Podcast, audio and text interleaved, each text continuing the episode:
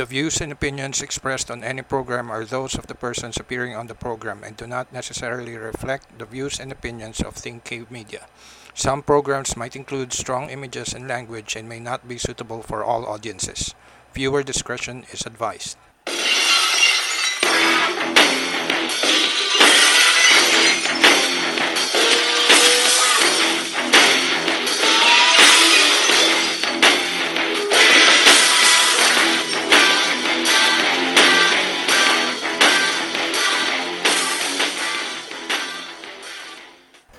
Alright, welcome again to uh, 9mm the podcast. Uh, this is Stone Cold Angel. Uh, the 9mm the podcast is brought to you by Think Cave Media. And uh, kamusta kayo mga kosa? Uh, this is another episode of our podcast. Um, what we will be um, pag-uusapan natin ngayon is uh, yung recent na natanggap kong national ID ng Pilipinas. So, ayun. Um, so, bago natin simulan ng discussion, uh, paki-like and subscribe ang channel na to. Paki-follow na rin ang mga social media accounts namin. Uh, mga links na sa baba. So, yun. So, let's start.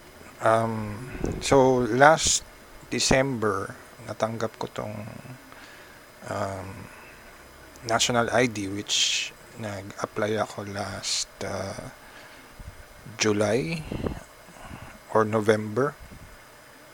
No November to na-release. So medyo mga July or August ko na apply so yun. So i-describe ko sa inyo kasi hindi hindi ako satisfied dito sa sa national ID natin So first, of course, merong Republika ng Pilipinas, may sagisag ng uh, Pilipinas dito and pambansang pagkakakilanlan.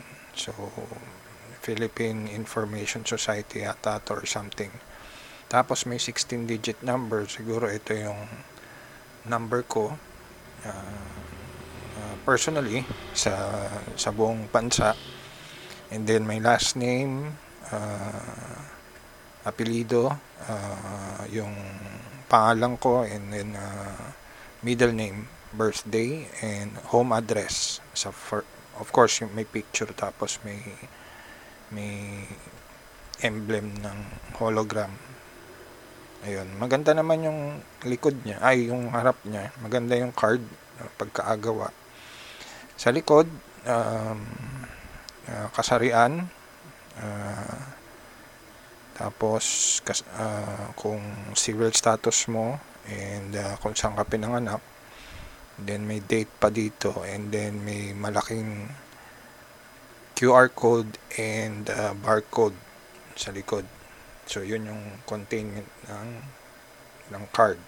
So anong kulang para maging valid ID tong uh, national ID Tama. Signature or pirma. Kasi, pag mag apply ka sa bangko or kahit saang application institution, ang valid ID na kailangan is may pirma. Yung SSS ID ko may pirma as well as yung PhilHealth card ko may pirma. So, yun. Um, so, sayang, sana nilagay na lang nila dito Um, hindi ko alam kung para saan tong QR code or yung barcode.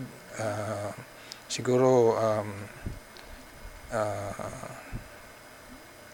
yung authorized personnel lang siguro yung makakascan nito to to give information. Hindi ko alam kung yung bangko ay eh, binigyan ng ganong authorization. Uh, gobyerno malamang binigyan. So, ayun.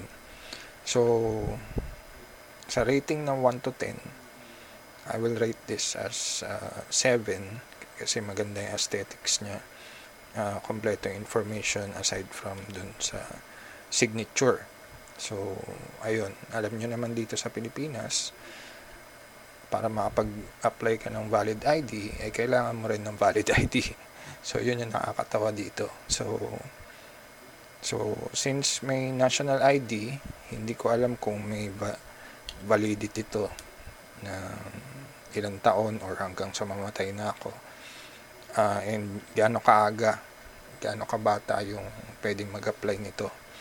So, yun. So, another aspect na pwedeng pwedeng i-improve dito is uh, siguro wag na lang masyado yung address kasi pag nawala ito magagamit siya as uh, as uh, uh, identity theft so siguro sa QR code na lang na yung mga ibang information pati birthday tama na siguro yung name and may number naman kung ganun ka-secure yung database ng Philippine Information Agency. So, yun. So, ayun. So, 7 out of 10 ang rating ko sa kanya. Uh, yun lang naman ang gusto kong iparating sa inyo. Um, hopefully, kayo na, nakapag-apply na ng national ID and um, na kailangan natin itong lahat kasi para makilala naman tayo ng ng buong bansa natin unless may tinatago ka.